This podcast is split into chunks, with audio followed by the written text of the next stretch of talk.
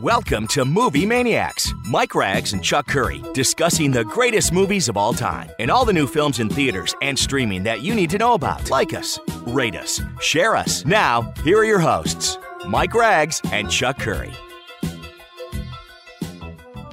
Well, we are back with another edition of Movie Maniacs, and yes, I bet you're wondering whose voice is this guy. It is Mike Rags, finally back co-hosting this award-winning podcast and show on WOWO 1190 and 107.5 FM. But Chuck did a wonderful job with Kenny, uh, helping out and hosting the show. It didn't miss, miss a beat, Chuck. How you doing, man?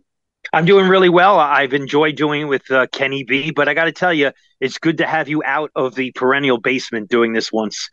I did, bunk, I did. I was bunkered up for quite some time through the holidays. There's no doubt about it.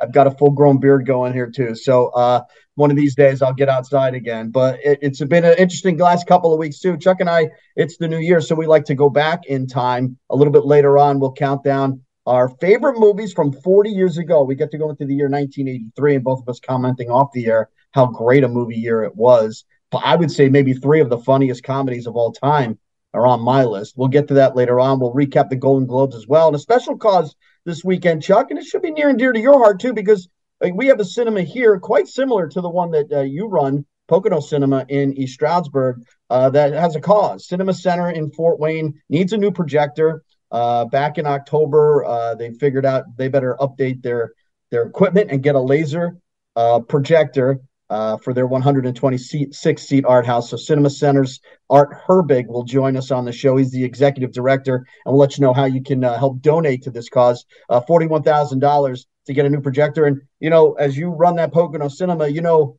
it, it, you know, it, there comes a time where you got to ask the community to help, Chuck. Uh, I know the feeling extremely well, and you know, I want the audience to look at it this way: if everybody in the listening audience gave between a dollar and five dollars you would be surprised how close you get to the goal and get to that goal of $41,000, which is a tremendous cause because without a digital uh, laser projector in the year 2023, uh, movie theaters simply cannot operate. So I wholeheartedly believe in that cause and I, I hope it reaches its uh, goal and we'll talk to Art in a little bit uh, about the cause. And it's a great cinema. Chuck, you'd love it. Does film festivals locally here too, and all kind of Monty Python, awesome. the, the Holy Grail. I believe they're showing this weekend too. They they do the you know same thing you guys do the the retro movies and all that stuff, and and first run as well. Um, Chuck, uh, before we get into any kind of you know uh, fun stuff, let's talk about the Golden Globes. And um, first of all, the times have changed, and I don't know what happened, but you know how I feel about award ceremonies over the past few years with the Oscars. These Golden Globes were completely off my radar. Um, I didn't watch one single frame of it. I, I wow. watched the recaps.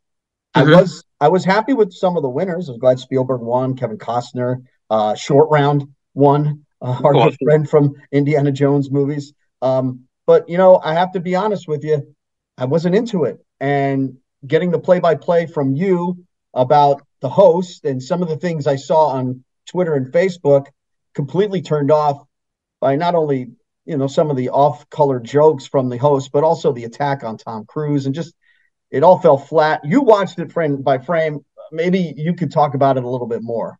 Well, let me just preface and say that in 2020, the Golden Globes rating was 20.5 million viewers.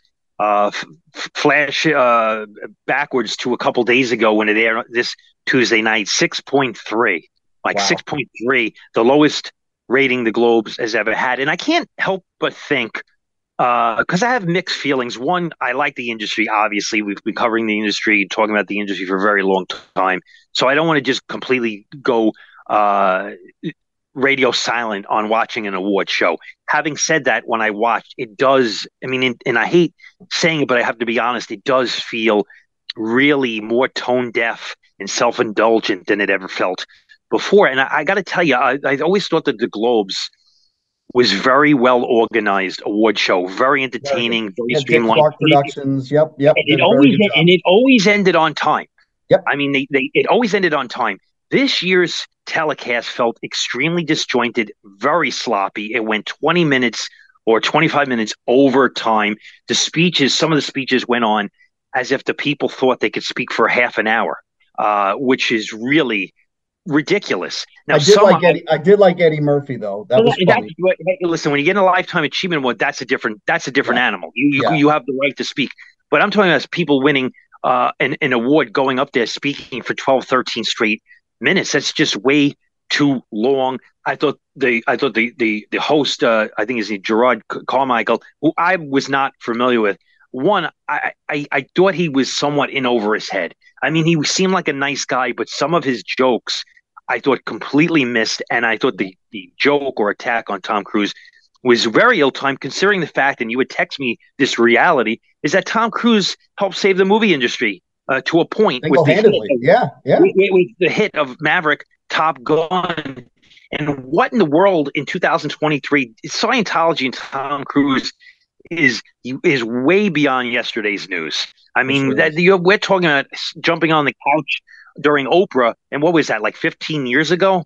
So like that joke felt like um, so so out of touch well, that uh, it was embarrassing. In the age of Trumpism and QAnons, and there's plenty of conspiracies to go around all over the place. But I mean, Scientology is old news. I mean, it's it's like that cult old. has been beaten down and done, and, and, and nobody even cares anymore. Um, in fact, ask the average person, they probably didn't even remember Tom Cruise was even still involved with it. If the guy didn't bring it up, it wouldn't have mattered. Um, you know, and and it seems like that awards reached its peak with Ricky Gervais' speech a few years back. He nailed uh-huh. the tone. He told everybody, you know, the BS they've been dishing out to everybody, and I think he might have exposed to a lot of Americans, like, you know what? Yeah, what the hell am I watching this for? And and for some reason, since that point on, Chuck, I've been really down on these self-indulgent awards, and and the Oscars are even worse um, to, because it's just a pat on it's just pat on your back and preaching, and nobody needs that anymore. We get plenty but of it on Twitter. If you want to be preached to, just go on Twitter. But here's the thing: to the listening audience who've listened to us for quite so, we've known each other for a long time, right? Yeah. It's about 30 years, right? So there was a point in time when the Oscars were announced. We used to te- we used I know we both used to wake up early. Yeah, right? and, up, yeah, and, and yeah. text or phone each other or email and say, "Did you see? Did you, you see who was nominated? Who got snubbed?" We, we were literally excited. It yeah. just the culture, yeah. the culture as a whole has changed so dramatically. Uh, uh, in the last two and a half years, it's almost felt like ten. Now, right? and honestly, we we might have changed too. We both have kids now and maybe, and maybe. big responsibilities and and have a bigger picture in the world. So maybe yeah. know the importance of what uh, you know a Golden Globe award is. But uh, at the same time, like I said, it is nice to see Steven Spielberg get, Spielberg get recognized, and perhaps it'll it'll happen again um, coming up Oscar time. And, and I root for that. But that's just that's just because it brings us back to our childhood and and, and the movies we loved and all that stuff. But you know, in in all due respect, I mean, the nominees weren't all that terrific. But whatever. Um, I do want to bro throw a new movie out there because we are talking. You know, one of the reasons I came back, Chuck, is because mm-hmm. I had to be here when Gerard Butler releases a new movie. I mean, it, I know that if I was not on the show when Gerard Butler comes out with his latest film, what would our audience do? But he does come out with Plane, a relatively decent buzz. I mean, I'm sure it's one of his former, you know, formula action movies that works. Um, but it is an airplane movie, and you and I are fans of that genre, yeah. so I might Very go see this flick. Here, here's the thing. Uh, uh just to uh, touch on the box office real quick. You got Avatar: Way of Water dominating worldwide box office, now up to 1.7 billion dollars in relatively only three weeks, which is a very impressive feat. I know it's been on IMAX at 3D, and the ticket prices are higher, but it's still a very nice number. I look at Avatar: Way of Water more like a giant video game right. that does have some emotion to it, projected onto the big screen. It's not the future of what I want in film. Having right. said that, I know people who have gone to see it and been emotionally moved, and that's a good thing for theater owners. Okay. Megan, uh, number two at the box office this weekend, blew past expect- expectations, was tracking at around 17 million to 30 million dollars. And I got to tell you, Megan's the first movie in a while beside the movies I see at the Pocono Cinema because I'm affiliated and it's only literally one minute from where right. I reside, right? So I go there all the time. This is the first movie, Megan, in a while that I felt motivated based on the hook and the trailer that I, I went to a multiplex to watch. I brought my wife and my daughter. I said to Sydney, let's go to the movies, let's bond, do something beside play basketball and go to the gym. So we go see Megan. And I got to tell you, uh, I really liked it, and I'll tell you why. Because the pacing of the film was not really like 2023. It was more old school method. It was somewhat methodically paced to develop characters, suck you in. They they gave the the Megan character, robotic uh, animatronic doll, really good dialogue. The movie's thought provoking, discusses a lot of interesting stuff about artificial intelligence. the same, almost the same way Terminator did. And Allison Williams is a really good lead. The movie's very entertaining. Uh, if if I was Blumhouse when I were before this was released and I looked at it, I would go, "We got something really good here." They analyzed, I mean, they utilized social media extremely effectively. Yeah, it was a good marketing campaign. It really was. They yeah. drew in that they drew in that weird dance sequence with with Megan. Uh, supposedly at the last minute, the director had this idea that got a lot of buzz on social media, and that's bringing people in the theater. And uh, I just think it's a good movie. It's this is for a January early release this is as good as you're going to get for a genre movie. Uh, I'd give it an eight out of ten, and wow. uh, there's going to be a sequel. And I really was impressed by a lot of things in this film. So kudos to Blumhouse for giving us a very enjoyable January release. Mike, go see Megan. I think it's really good. All right, interesting. And you know, it goes to show you the, the change in, in our lifestyles and the way we go watch movies now. Um, you would have told me 10 years ago I would not see the new James Cameron movie, I would have told you you're crazy. But I have not. I just I, I, did, I just have not gotten the motivation to go see Understood. that movie. Um, but I will. I will eventually uh, go see it. And I'm hearing my daughter loved it. Like she she absolutely loved it. So that's really good. Now, I just want just one more thing. Eh, the box office in general, there's still huge holes in, in, in the issue of theaters getting healthy because the Whitney Houston movie I, yeah. I got to dance with somebody. I thought it was a solid watch. It's not a great movie, but it's solid with a good lead performance. If you're a Whitney Houston fan, I said it's well worth seeing. Right? That movie's done like 16 million in its entire run. Now you compare that to Rocket Man and Bohemian Rhapsody, which right. blew past 100 million at the box office. I say to myself, well, why aren't people interested in this? Babylon, I didn't think was going to do well, but it's completely fallen off the rest. My 10 million dollars, uh, it yeah. has a 250 million worldwide break even so it's going to be a financial loser for Paramount. So there's still, uh, and I and I and I say this repeatedly: if a movie or a concept doesn't have a really good hook to lure you in, if it's just a movie that is a story that's good but doesn't have that oh I got to go see it feel, it's not going to do well in theaters. Right. And, and, and, another note on that too. Yeah. You can put whoever you can put the biggest movie star in it, like Brad right. Pitt or Margot Robbie or Tom Hanks with his new movie Otto. It, mm-hmm. it won't matter unless the a, concept is intriguing. Concept's really good. B, it's got to be really good too. No, no you know, high concept and so-so movies don't work anymore. No, um, and, and so they really got to get back to the drawing board, and and which is encouraging with Megan. Write a good script, get a good concept, write a good script, cast it well. That's all you need. That's really all you need. Um, and, and, you need a and you need it and you need a trailer or a scene marketing. in a trailer that yep. plays really well on TikTok. Yep, you got to get these kids today want to have to want to see it. You got to get them in. You got to draw them in. So marketing is more important now than maybe it ever was. And you look back at the 1983 movies when we get to it later on, you'll see the stark difference between the quality of movies then, and it's not nostalgism. It's true. These movies are a lot better now oh, than than what we're getting nowadays. I agree. I mean, you look at uh, when when we go over this list of 83, it, it is earth shattering in the difference in quality and the love of what was versus what is now. Uh, we're very much into content versus quality at this right. point. and that's right. just uh, hopefully that's going to change. I think it will slowly, but uh, we needed to change yesterday, not uh, next year. All right, Chuck, let's talk to Art Herbig right now from Cinema Center here in Fort Wayne. And then we'll come back and we'll rank our top 10 movies of 1983. Cinema Center. They need a new projector, and we're going to help Fort Wayne. And so is our Movie Maniacs uh, audience here. And we have a special chance to talk to uh, Art Herbig from uh, Cinema Center. He's the executive director over there. Uh, Art, welcome to the show. And uh, how are things? Uh, you got through the holidays? Everything doing okay? Yeah, I think doing well. Um, you know, uh, we took a little bit of break over at Cinema Center at the end of the year, and now we're back up and running and and fully rolling again. um, it's it's just fun to get back into the programming and to be able to bring cool stuff to Fort Wayne.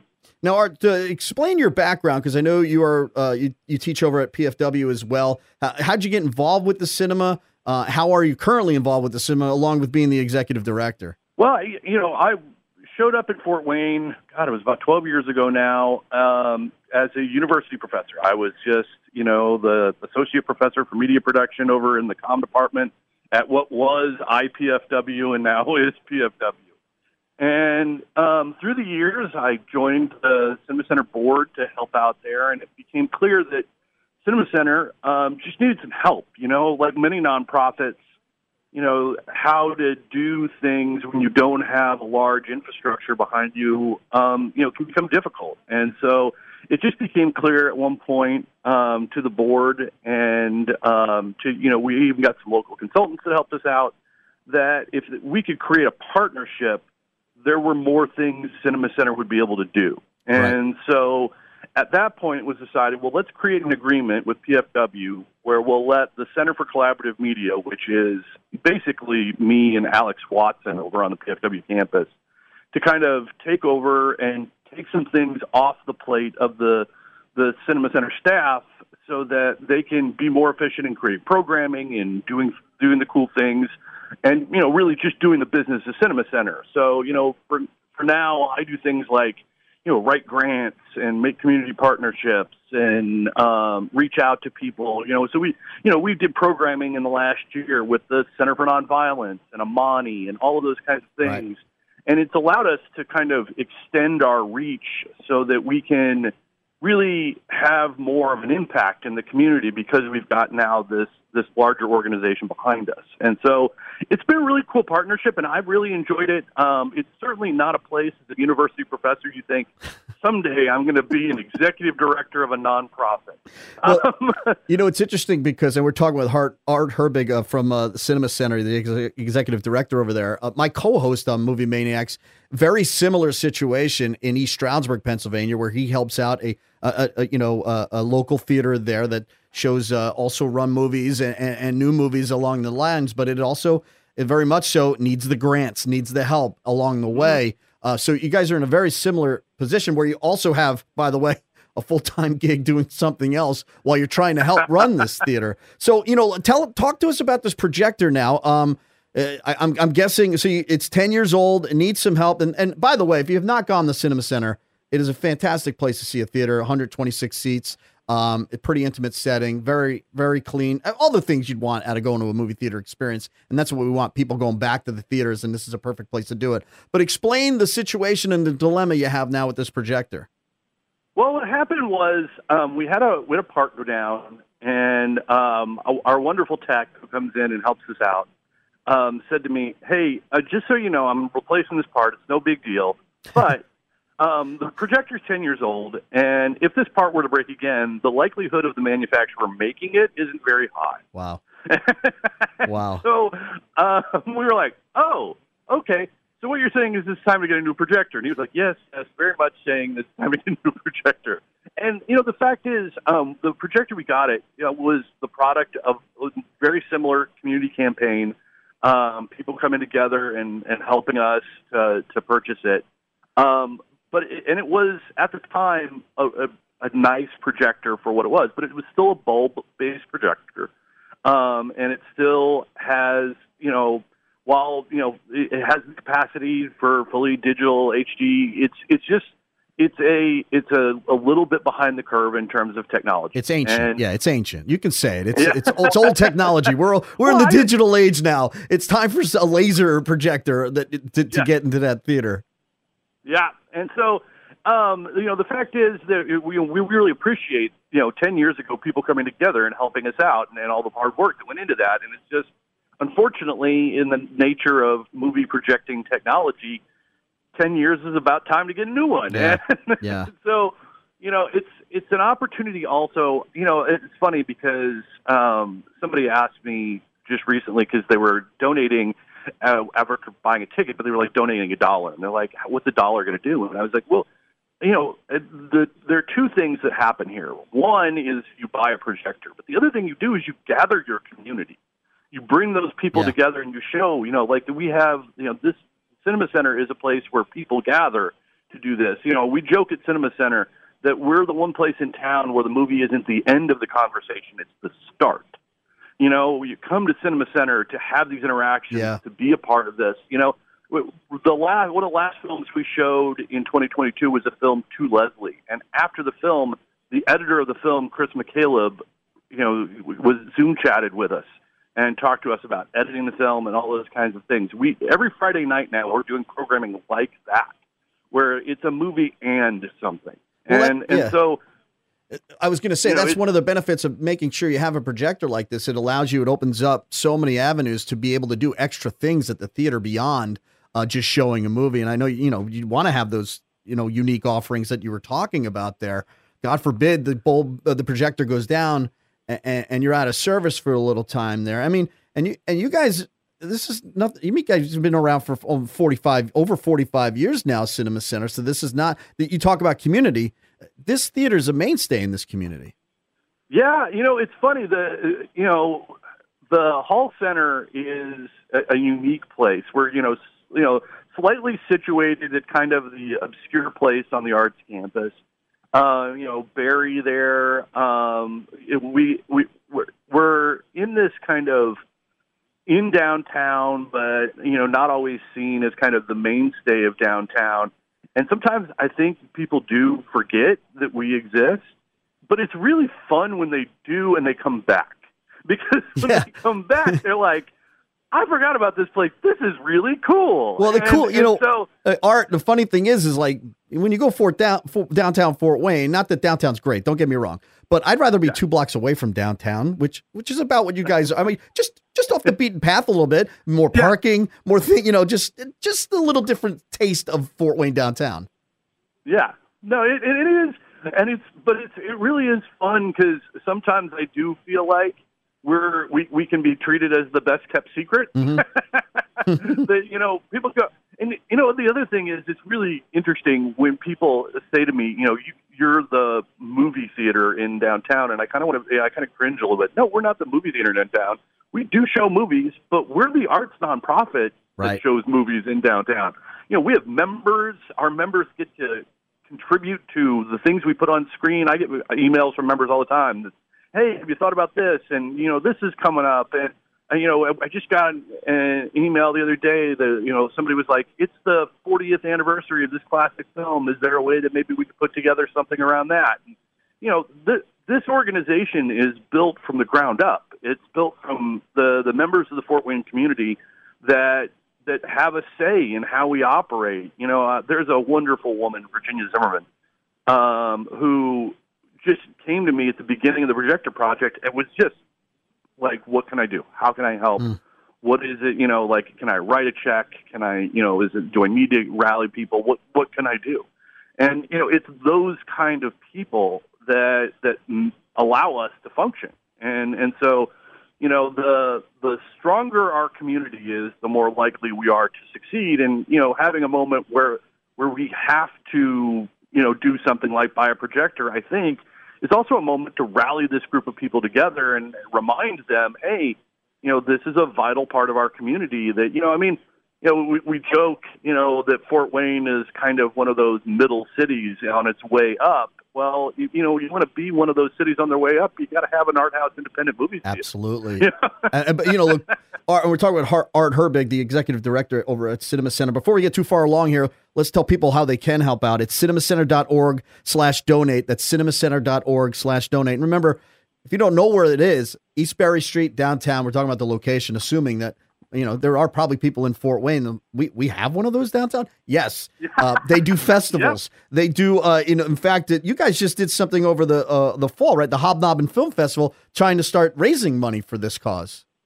Well, you know, HobNobben exists uh, uh, without this cause. HobNobben has been around now for seven, eight years. Right. And um, it's our local film festival, and it brings films in from all over the world and around the corner. We have films, we, we had films from Iran, and we had films from Purdue Fort Wayne.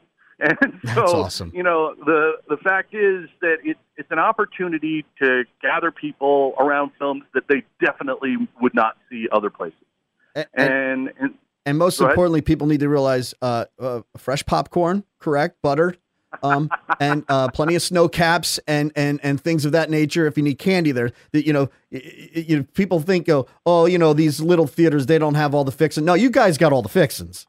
No, not only that, we have the best popcorn in town, and I will put our popcorn up against anybody. If people want to put Cinema Center to the popcorn challenge, come on over um, because our popcorn is the best popcorn in town and and you should not be without having some. And and you're right, it adds to the movie experience. When you go to the movies, you got to have popcorn, you got to have candy, you got to have your soda, you got to do your thing. Absolutely. And so yeah, you know, it's like you know, we're uh, in a lot of ways. You know, I, I I once had a very silly person tell me that you know Netflix is going to kill all movie theaters, and I was like, you know, Netflix may kill the 16 screen movie theater. Yeah we're going to be here. Yeah. We're this is this is where we preserve this experience. And so what we want to do is just, you know, show that we can raise money for our projector, show that we can do these kinds of things because we want to be the place that this experience will exist in the community permanently uh, Fort Wayne you know, Cinema well, Center. Yeah, they need that uh, a new uh, new laser projector uh, for their 126 seat art house. Again, it's cinemacenter.org slash uh, donate. I believe your goal was $41,000. I'm, I'm guessing that's the cost of this projector. Again, so let's yep. help them out if we can. cinemacenter.org uh, slash donate. And, and, you know, my partner and I talk about it all the time about that communal experience of going to the movie theaters. You know, those streaming services – they won't kill movie theaters. It'll just change the business in the industry. And it has. We've seen it. We're not going to lie yeah. about it. But always that, that feeling of going out, the lights go down, and you're with other people watching a movie. I don't think that's ever going away. And it's theaters like this that'll help it survive and thrive. Um, we might not get those Miniplexes anymore, but the Cinemaplexes anymore. But, you know, those big amphitheater uh, movie experiences, I kind of crave for those, you know, 3,000 seat theaters we might get back to that point in time. Me personally, Art, that's what I think. I think that's the direction. That's how theaters will survive. Do you tend to agree with me with something like that? Yeah, you know, honestly, and the, one of the things the embassy has done is try to slide into that role. You know, the embassy's got some programming coming up um, where they're showing stuff, and and the Q and A afterwards is with a you know big celebrity. Yeah, yeah, yeah. You know, yeah. and and so and the embassy has been a wonderful partner to us. When we were down in COVID, we uh, we held HobNobben at the embassy. Oh, that's and awesome. so the fact is that they're a wonderful community partner. I think that, that you're right that there is a, a way in which uh, you know certain things can thrive in that environment too. And you know, it's funny. Somebody said to me the, the other night that they, they were going to miss something at ours. They're going to something at the embassy, and I, I wanted to make abundantly clear: the embassy is not our competition. Right. They're right. providing a different experience. They're a great group of people over there, and we we love them. And, and so, uh, you know, over this past summer, over this past summer, um, the Philharmonic did the uh, the Jurassic Park, and um, when I originally saw that film, uh, it was at the Ziegfeld downtown New York, um, big theater, obviously. Um, it was the closest I'd come to experiencing that original feeling of going to the theater. Was you had this big amphitheater, uh, uh hundreds of thousands of people there, the Philharmonic playing. I mean, that was a unique experience. You're not going to get uh, by clicking, you know, what's on my list on Netflix and figuring out the next thing you're going to. I mean, this is something, and those kinds of unique experiences only happen when you leave your house, people. And uh, Cinema Center offers that. Now, let me ask you this: uh, What's there? What's there this weekend? What you know? Uh, how do we get people out to your theater this weekend? You know what? Off the top of my head, I am absolutely blanking. But um, I mean, it, it is something I, I guess I could look up, couldn't I? you know, it's funny. It, it's uh, one of those things where you're right. I was like, I should have come uh, prepped with the movies in hand. But you know, I joke with our staff that the the, the moment's going to come when we're successful, when somebody walks up to the the ticket counter and says, "Oh, by the way, what's showing?" You know. Yeah. Um, and it's because the, you know we're not in the the business of necessarily. You know, we, we've got movies like Triangle of Sadness and and you know like we, we we've got a we've had a French language film in there, and you know like there are these kinds of niche films, and there are these kinds of A24. Obviously, they're on the margins of indie film, right? You know, A24 has become a pretty big distributor. yeah, yeah, and, yeah. And so, and so, you know, the the fact is that, um, especially know, the uh, especially the hidden horror movie like Oh my gosh, A24 really came through. Uh, some of those, yeah. la, the, la, the like four or five last great horror movies were was distributed by A24. Yep, yep, and you know they're finding those movies that you know probably deserve a bigger audience while also you know kind of being produced at indie kind of levels. And and they're and they're doing a great job. We love A24. They've been very good to us. They provided us great opportunities to show films and they understand our model in really cool ways. You know, a lot of distributors will come to you and say, "Hey, we need you to show this movie 30 times," and it's like, "Whoa! We, if we're showing it 30 times, we're showing it to July." Wow. uh, yeah. well, Cinema Center, uh, they need that new bulb. Let's make sure we help them out. It's their uh, Cinema Center's laser project projector campaign. CinemaCenter.org slash uh, donate. Uh, Art Herbig, the executive director there. By the way, I did look up what's playing there, and uh, next weekend you've got Monty Python and the Holy Grail with some special prizes and stuff like that too. Oh, so coconut! It's coconut. I mean, that's that the, is one of the all-time we, classic films. um, yeah, that's the coconut night. Yeah, that's going to be fun. Go to their website too, and and and you'll see all the things that they have to offer. Art, I wish I had more time, but I wish you the best of luck. Um, and I, you know, really you for the time. We really appreciate it. All the support we get from local media and um, from the community is much appreciated and you giving us this couple minutes was very generous. We thank you very much. No problem. Let's get them that new projector. Again, it's cinemacenter.org slash donate. Go check out their website, cinemacenter.org. Uh, Art, uh, good luck with your campaign and let us know how it turns out. We will certainly do so, but a little over halfway there, so just need a little last push. All right, Chuck, boy, I distinctly remember 1983, 13 years old. Uh, I mean, you're talking about the prime of I have to go to the movies every Friday night to see a movie, and going through this list here and and uh, looking at my top 10 and beyond. Um, it, it's just quite remarkable how many good quality movies were up on the big screen. And might I add, we were talking about this date in uh, TV history earlier in the show. V came out in 1983. The day wow. after was 1983. So the two quality programs on TV, event programs on TV. Remember event programming on television? Listen, I remember watching the day after when that was coming on. I was in a bowling league, right? And I could not wait to finish my bowling league to get home to watch that along with like 70 million people. That that was Jason Robards. What an amazing piece of uh, must see television that night. And it shows you the times we were living in back then. You know, Ronald Reagan and the Cold War and USSR. Sure. The threat of nuclear war. Oh, and that's why that, that's why that movie was really scary. Yeah, and then if you remember a small picture called Testament that came out that year I too. Uh, excellent movie. Excellent, movie. Jane Alexander and a young Kevin yeah. Costner in it as well. Uh, that dealt with the after effects of nuclear war. So you know, forty years later, it, we're not that much different, you know, as far as the state of the world. Uh, but uh, it just goes to show you this is before uh, uh the year before our favorite year of all time, 1984. But it's a solid top 10 list for me. Chuck, oh, let me go through uh, my 10 through 6, and you tell me what you think of my list. Uh, sure. At number 10, Martin Scorsese's King of Comedy, which had Robert De Niro kidnapping the TV host Jerry Lewis. Dark, dark comedy 2 mm-hmm. great characters, excellent, uh, excellent director at the top of his game, and it just uh, just offbeat enough where it's funny but very very scary at the same time. And, and, and remember Sandra uh, Bernhard, very interesting, uh, very interesting talent. It's not, not on my top ten, but it's in my top fifteen. It would be.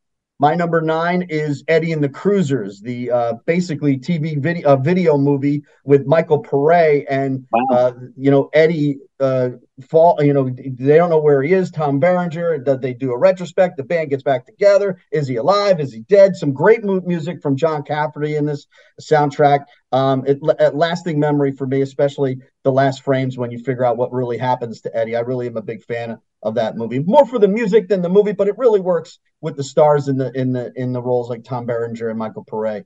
Uh, One of the funniest I talked about earlier. This year might have had the three funniest movies of all time. Two of them are back to back here at number eight and number seven for me, and it's the the comic uh, ability of Eddie uh, Eddie Murphy and Rodney Dangerfield. At number eight, I have Easy Money, wall to wall laughs. I can quote about 500 lines from this movie. Joe Pesci, very funny in this as well and then Trading Places, uh, Chuck, with uh, really was the second movie that really put Eddie stamped Eddie Murphy uh, in Hollywood with him and Dan Aykroyd. Just a classic classic. It's a classic movie. It's, it's outside. Both those movies are outside my top ten, just barely. But I wanted to squeeze them in. But there's so there's just so many good movies. But uh, and my number six. Is, and my number six is a bit of an underdog of a film, but for some reason it's lasted since maybe because of when I was uh, when it came out. I was a teenager in high school, but all the right moves is my number six. Chuck, a little football movie with Tom Cruise, uh, Stefan trying to get a college a scholarship uh, a, a, scholarship to college off his football uh, performances, and Craig T. Nelson as the coach, blackballing him. Um, just a old gritty Pittsburgh town. Uh, just so many great things about this film, Chuck, that I still don't think that many people have given it a chance and watched it. But it's got a lot of heart. It's got a really good performance from Craig T. Nelson and and a young Tom Cruise showing, you know, I'm not just this good looking guy who's going to play Tom Cruise in all these movies. He actually brings some depth to Steph Djordjevic. For some reason, I've always loved all the right moves. It's in all my sports movies lists. It's going to be in my favorites of uh, 1983. So here's the thing, here's the thing with this movie. I remember seeing this film in a theater opening weekend, and the movie was packed. Okay, I don't think it has many. It's it's not a movie that has laughs or much comic relief. No, it's basically no. pretty serious movie with with uh, with, with a, a sort of menacing uh, around the edges. Craig T. Nelson is the football coach, right? Yep. Yet yet audiences in those days, I'm talking about young audiences, were certainly compelled watching a movie like this in a movie theater which is which is another example how times have changed. If they made this film today, they would have to load it with a with a ton of humor. Am I right? Am I wrong? Yep. And, and they, Tom Cruise was not a household name just no, yet. He was getting close. It was uh, yeah. another movie this year is probably on your list. I'm not sure if it is, but Risky Business came out. This yeah. this also came out that year. He was starting his ascension. And the, side note, movie cinematographer. Do you know who it was? No. Jean de was the cinematographer. Wow, okay. And and the grittiness and the locations really sell helped sell this movie uh, even more. So there's your 10 through 6 King of Comedy, Eddie and the Cruisers, Easy Money, Trading Places, and all the right moves. That's 10 through 6. Can only imagine what the top five is going to be. And you said some of them aren't even on your list, which I can't yeah. wait to see what your 10 through 6 is. Okay, Mike, my number 10, I went with a movie that's a movie that for me is extremely repeatable. I watch it probably at least once or twice a year. Uh, beside Jaws, it's probably my favorite Roy Scheider movie, and that's Blue Thunder. Uh, really do like Malcolm McDowell as as the villain. I find this movie ver- very exciting. Daniel Stern also really good. Uh, it's a really good R rated uh, R rated entertainment back in uh, its day. Number nine, I went with Lone Wolf McQuade, one of my favorite. Oh Chuck wow, Norris, yeah, yeah, my favorite Chuck Norris movies. Uh, John Carradine, awesome. Uh, pit, to pit him against Chuck Norris and that score uh, is really unique. Sort of feels like an old school western. This mm-hmm. is a mm-hmm. unique film. I, you know, I just recently watched this a few months ago. It, it holds up really well. If you're a Norris fan or you want to become a Chuck Norris fan, this is one of the staple Chuck Norris movies. Lone Wolf McQuade, my number nine. Number eight, uh, a movie that I watched many times on uh, on a basic cable channel in 1983. Officer and a Gentleman, Richard Gere, Deborah Winger, uh, Lou Gossett Jr., this is just an awesome movie, and I'm a big fan of it. That's my number eight. Number seven, I went with uh, I went with Return of the Jedi. Uh, it's not number one or number two, but I had a blast watching this back in 1983. And at least when I watched it originally, I had no issue with the Ewoks. I sort of really enjoyed it uh, at a younger age. So I went with Return of the Jedi as my number eight. Number seven, I went with um, Max Max Dugan. Uh, Max Dugan Returns, Returns yeah. which, which, is a really good movie with Jason Robards um, and Matthew Broderick, Marsha Mason, Donald Sutherland. And I'm going to give you a question: Who played the batting coach that uh, that that that is hired to teach Matthew Broderick's character how to hit? I cannot remember. It was uh, it was uh, it was Lau. Char- what was it? Char- was it Charlie? Charlie Lau? Lau. Charlie Lau. Yeah, yeah. It was Charlie Lau who made a cameo in that movie, and I thought that was uh, Neil Simon real, movie. Neil Simon, yeah, it was a Neil, Neil Simon movie. And then I put uh, as my number six, I put Risky Business with uh, with Tom Cruise. I, I felt this was um this was a sort of a breakthrough movie for teen audiences or young adult audiences back in 1983. Besides Cruise being really good in this movie, Rebecca De Mornay holds her own very well with him, and and the, the the supporting cast, especially the guy who played I forget his name, who played Booger in Revenge of the Curtis Armstrong, yeah, Curtis Armstrong was pretty cool in this in in this uh in, in this in this film. And Joe Pantoliano as Guido the Killer Pimp. I mean, uh, that's a great movie. Very R rated too. Uh, for a teenage comedy, that was an extremely R rated movie. Uh, I, I do like your list, Blue Thunder. Trivia question for Blue Thunder: Who played Roy Scheider's part on the on the short lived TV series? Do you remember? Well, I know I don't want to mistake it with Airwolf. Um, Deacon no, Jones was in was Deacon, Deacon, Jones was in which one? Airwolf was that? No, he was in that one. No, not Deacon Jones. It was Bubba Smith and Dick Bubba, Okay, what a kid! What a boy! David what a kid. Carvey played the role of Daniel Stern on this TV show. Come on, who was the lead? I, I don't remember. James Farentino. Uh, really? Okay. TV, TV, back in the day. Uh, I'll jump right in. My number five was in on your list too. Return of the Jedi was my number five. Uh, I thought it was a, a, a, triumphant completion of the trilogy. I, I much like you. Look, I was younger, so the Ewoks aren't going to bother me at all. I thought they were a lot of fun. John Williams scores fantastic, wraps up all the loose ends as well. I hate what uh, Lucas did. What twenty years later, adding all the digital stuff, and I hated that he did all that. Changed the theme to the Ewoks as well. Um, it's fun movie, Chuck. It wraps everything up there's I would argue one of the best moments of the decade is when uh, Darth Vader turns good. I That's agree with that. I, I listen. I would say the one thing I would say about Return of the Jedi is its last half hour is as good as anything in any Star Wars movie. That I would say, and I think that's accurate. No. Yeah, no doubt about it. No doubt because it ties up all those all the characters. Yes, and, and those are iconic moments. I mean, Vader's redemption is like, I mean, and it's weird because the people who knock Jedi like they're completely discounting one of the greatest moments in the history of cinema, which is his redemption, no doubt. Absolutely, and and that that movie and the power of that moment is kind of watered down now from all the other ancillary storylines around uh, Darth Vader and and Luke Skywalker. But with those just those three movies, and at that moment, I mean, there was nothing better than when he picks up the the empire, the uh, evil empire and throws him off. The, that's just the emperor. Just incredible, incredible moment. I agree. My number five, uh, one of my all time favorite Paul Newman films, The Verdict. Uh, oh, it might be his. It might be his best performance. Uh, I would say again, they, they rarely make movies like this anymore, especially big star power studio films. This is what we need to get the Oscars to have legitimacy in in the Oscars. Movies like The Verdict. Um, I I, lo- I love this movie. It was a great film. Great movie uh, with uh, Paul Newman, one of his best performances. Uh, but I will I, I might uh, uh, cast some judgment, Arnie, here uh, to say that was a late 1982 winter movie that got released in, in early 1983. It was one of those. Oh, okay. Oscars, so let, I'll give it to you. I'll no, no, no, no. Here's the thing. I, I think I, I think in my top six, I put seven movies actually. So we'll take we'll just we'll kick the verdict out. It's a fair point. That's a fair. That's a fair. Let me just let me get my let me get my pen out here. Okay, fair point. Yeah, you got. So make sure when we recap at the end. I got, am. Got, I'll get it right got your list.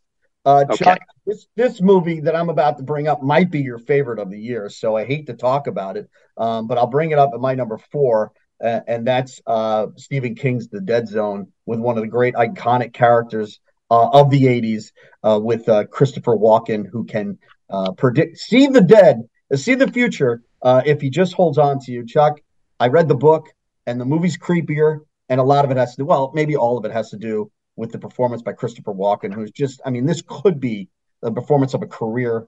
Um, it's scary. It's got a lot of heart. It's got a lot of depth, and it's got a character in it too that makes you really hark back to, wow, this was 40 years ago, not 40 days ago. Um, and that's the Martin Sheen character. Uh, boy, oh boy, it still resonates, Chuck. And it's one of, it's maybe the best Stephen King movie ever put to celluloid but it's my number four movie of the year. And I can only imagine you're going to want to talk about it later on. It's my number two. And I got to tell you, I'm going to do, I'm doing this this series at the Pocono Cinema called Saturday Night Spotlight, where we we spotlight a movie, try to get a revival crowd on the third Saturday of every month.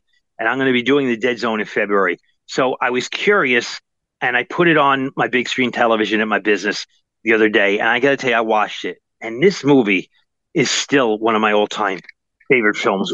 A character driven movie that has really just incredibly interesting nuances. Christopher Walken's performance is as good as it gets. David Cronenberg was a really interesting match, and he did a great job on this film. And when Martin Sheen enters the movie, it just takes it to a very unique level.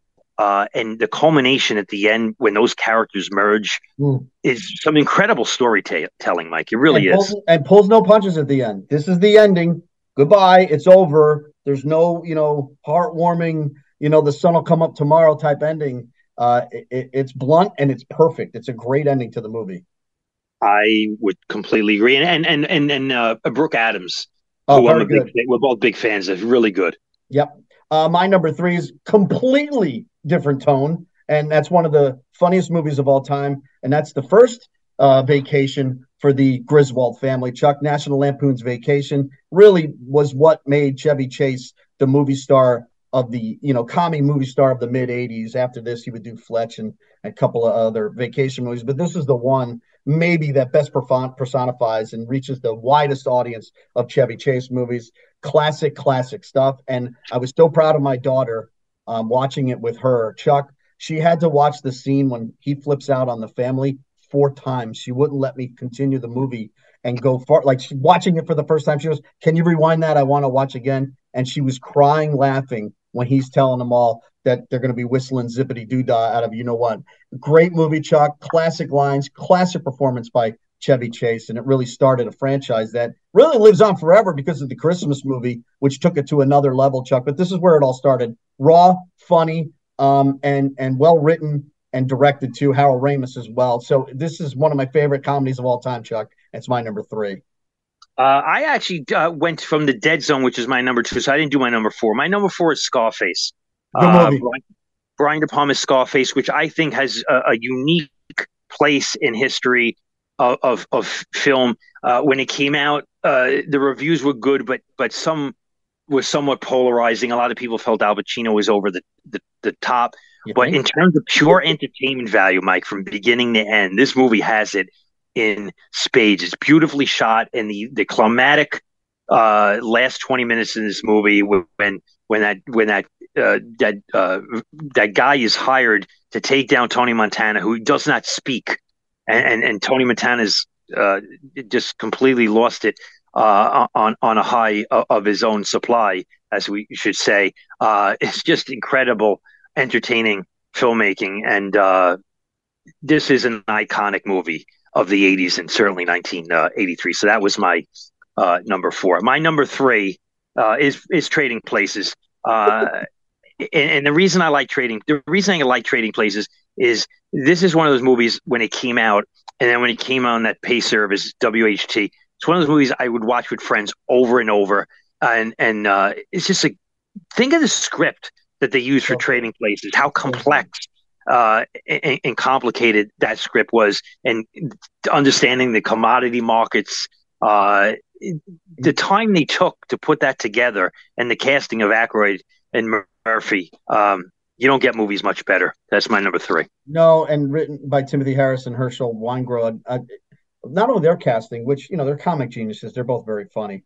But how smart was it to bring two old timers in? Ralph Bellamy and Don Ameche are so great characters. I mean, great. And not only did they bring them in, but they gave them fleshed out characters that yeah. had bite. Yeah, right. I mean, they're they almost they, they, almost carry the same amount of screen time and and and development as the other two characters. And and kudos to Eddie Murphy for bringing them back and coming to America. Uh, remember when that came out and he hands yep. the money to the two bums on the side of the road and and uh, just iconic characters. And Jamie Lee Curtis. I mean, let we, we got to bring her up. Yeah, Jamie Lee well. Curtis. And it was yeah. a different role for her at the time too. She was doing all those Scream Queen movies. This was really yeah. the first one that you know showed that she could do a lot more. And, and, and who was the gorilla? Who played the gorilla? That was uh, James Belushi. James Belushi. Yep. Yeah, good stuff. Uh, great movie on my list. Uh, just not as high as yours. All right, Chuck. My number two. I think our two and one might be interchangeable. My number two is Terms of Endearment. Um, just a picture perfect uh, movie. James L. Brooks. It won all the awards uh, iconic character by Shirley MacLaine, um, Debra Winger, and, and, and Jack Nicholson. It, it, hits all the right notes. It's funny, but more, I mean, it. I mean, you talk about crying. This was one of this and ET growing up were the two movies I instantly cry when Jack Nicholson character shows up at the pool at the end of the movie, Chuck, I absolutely lose it every time I watch this. Um, you know, does it manipulate the audience? Of course it does, but the screenplay's so good. Uh, and the characters are so good, right down to John Lithgow and uh, his performance as a, the professor that's that having an affair with Debra Winger, even Jeff Daniels in one of his first roles too as the cheating husband. So many good layers, Chuck. But really, the iconic character of it all is what Shirley MacLaine does. Um, I'm, I'm not. I'm, I'm guessing it might be num- your number one. I don't know. No, no, it's not. It's actually not. Again, my number two is the Dead Zone. My number one. Uh, you want to go first or me? Well, wait. You got to tell me what was your number three. Trading Places. Oh, number two is Dead Zone. Okay. Did we skip now, Terms I'm, of Endearment on your list? No, it's not. Okay. Uh, yep. Just a great overall, fantastic movie. Um, all right, my, your number one, my number one could be the same. Then I thought maybe uh, we, we I, I, jumbled them up when Terms of Endearment was on your list somewhere. Uh, your number one is War Games. That's my number one. Um, yeah, I was I, I, I would say Chuck. It, it, it, had. I, go ahead. You go first. No, I was going to say uh, not only is it my favorite movie of 1983, it's one of my top 10 movies of all time. Wow. Okay. Um, it, it, might be one of the best movies of the decade. Uh, it, it just and look, I'm 13 years old. He's in high school. I, I, relate to the character. I was scared of nuclear war at the time. Um, Matthew Broderick is perfect in this role, absolutely perfect. And casting Dabney Coleman opposite him as a somewhat villain uh, was yeah. absolutely perfect as well. I mean, here's a guy who you normally wouldn't see in that type role. Uh, but what's appealing about him is he's kind of a good guy too. He wants to do the right thing. He's just in a tough situation. It's got a great screenplay. John Badham directs. Uh, it's quickly paced. It's paranoia. It's fun if you're if you're a tech geek too, because you go back to 1983 and watch this stuff. It's got a good score. Ally Sheedy is a good uh, uh, uh, uh love interest, a little bit Very more. Appealing. Um, I, I just I love everything about this movie, mostly the pacing too, Chuck. Uh, it, it's just it takes its time. It and weaves it uses, the paranoia, it uses, and it uses humor to good effect. Absolutely perfect it, effect. Tension breaking human uh, humor is very good. And I'm telling you, I watched this numerous times in the movie theater back in '83. The audience loved this movie. I mean, Absolutely. they loved this movie, and they went along with the ride of Matthew Broderick's character. Uh, I mean, they grabbed the audience grabbed his belt and completely went along with the uh, with the ride. It was a big box office hit in its day. Certainly more character driven than action oriented, but Absolutely. it was compelling and suspenseful. Uh, I do believe that the the the NORAD, I think it was set, uh, was the most expensive set at the time for, for an, an, actor that he actually built from start to finish on uh, on on a on a stage, and uh, really good. And we'll hear one other trivia question. Name what was the name of the of the uh, computer? Uh, I almost said um, it's uh, don't tell me. Uh, uh, why? Begins with a J. Joshua. Joshua. I was thinking WOPR because that was the name of the computer in the at NORAD. Right. But Joshua, shall we play again? Can we play again? Yeah. Yeah. Uh. And you know who else I liked in this movie? The actor John Wood, who plays the isolated man who develops. oh, game. very good. Very, very good, good on the and on the island. Who just basically has given up. Is like, let them all blow each other up. We're all going to die anyway. And yeah. and the two kids appealing to him. You've lived your life. We still want to live. Chuck, this movie was yep. nominated for three Academy Awards. It worldwide budget 125 million dollars on a 12 million dollar budget movie. That's a success, Chuck. And the re- and and they really stayed away from. I mean, I guess you can't make a sequel to a movie like this, but talking about a profitable film for MGM, a War Here, Games definitely was. Yeah, here's the thing, and you just summed this up. I've been saying, okay, the, you want to know, for people are listening, do you want to know the biggest issue, the biggest problem Hollywood studios have now versus then?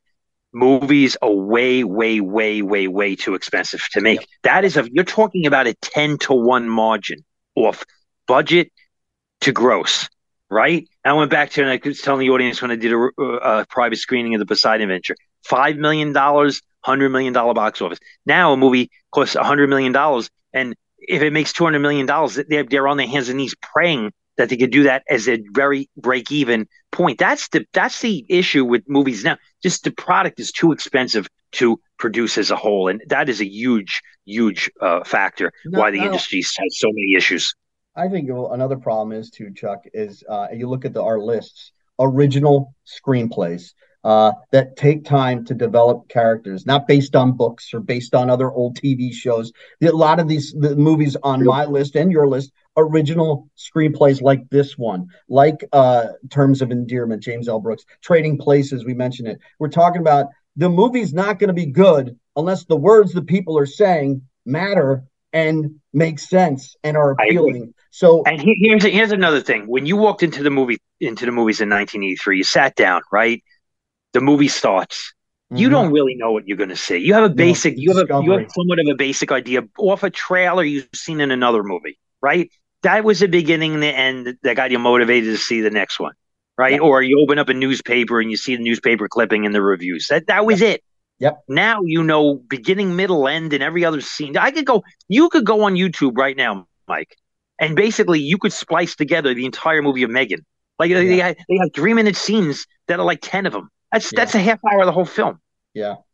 Well, and it's the angle of discovery, right, Chuck? Back in 1983, you discovered it and then hoped everybody else would. Now everybody discovers it, and then you're like, all right, maybe I'll go check it out and see what everybody's talking about. It's a totally different world now. You want you would see uh, a movie like War Games and then wait to see, boy, it, am I wrong? Is this a great movie? And then everybody jumps on board, and then you find out the buzz comes after. Nowadays, you know, you know, you know, talking with the, the cinema guy, uh, and, and you know this yourself.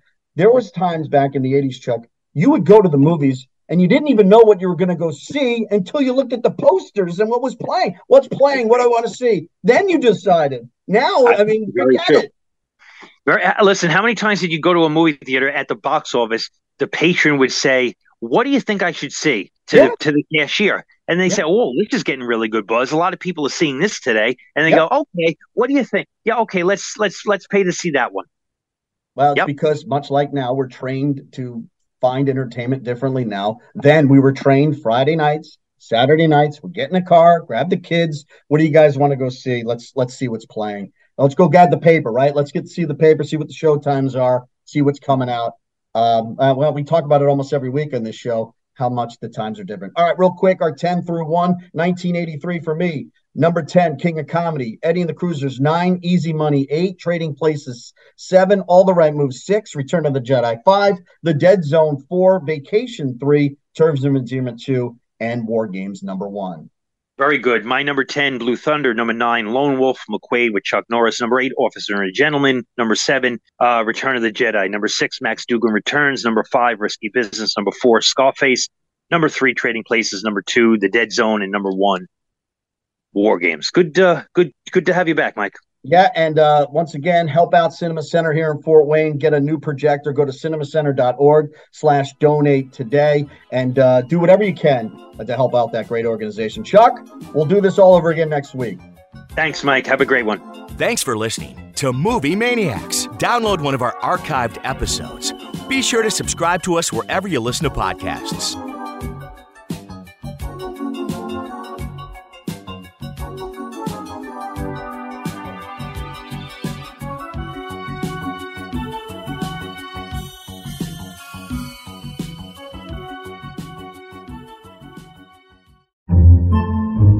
Podcasts by Federated Media.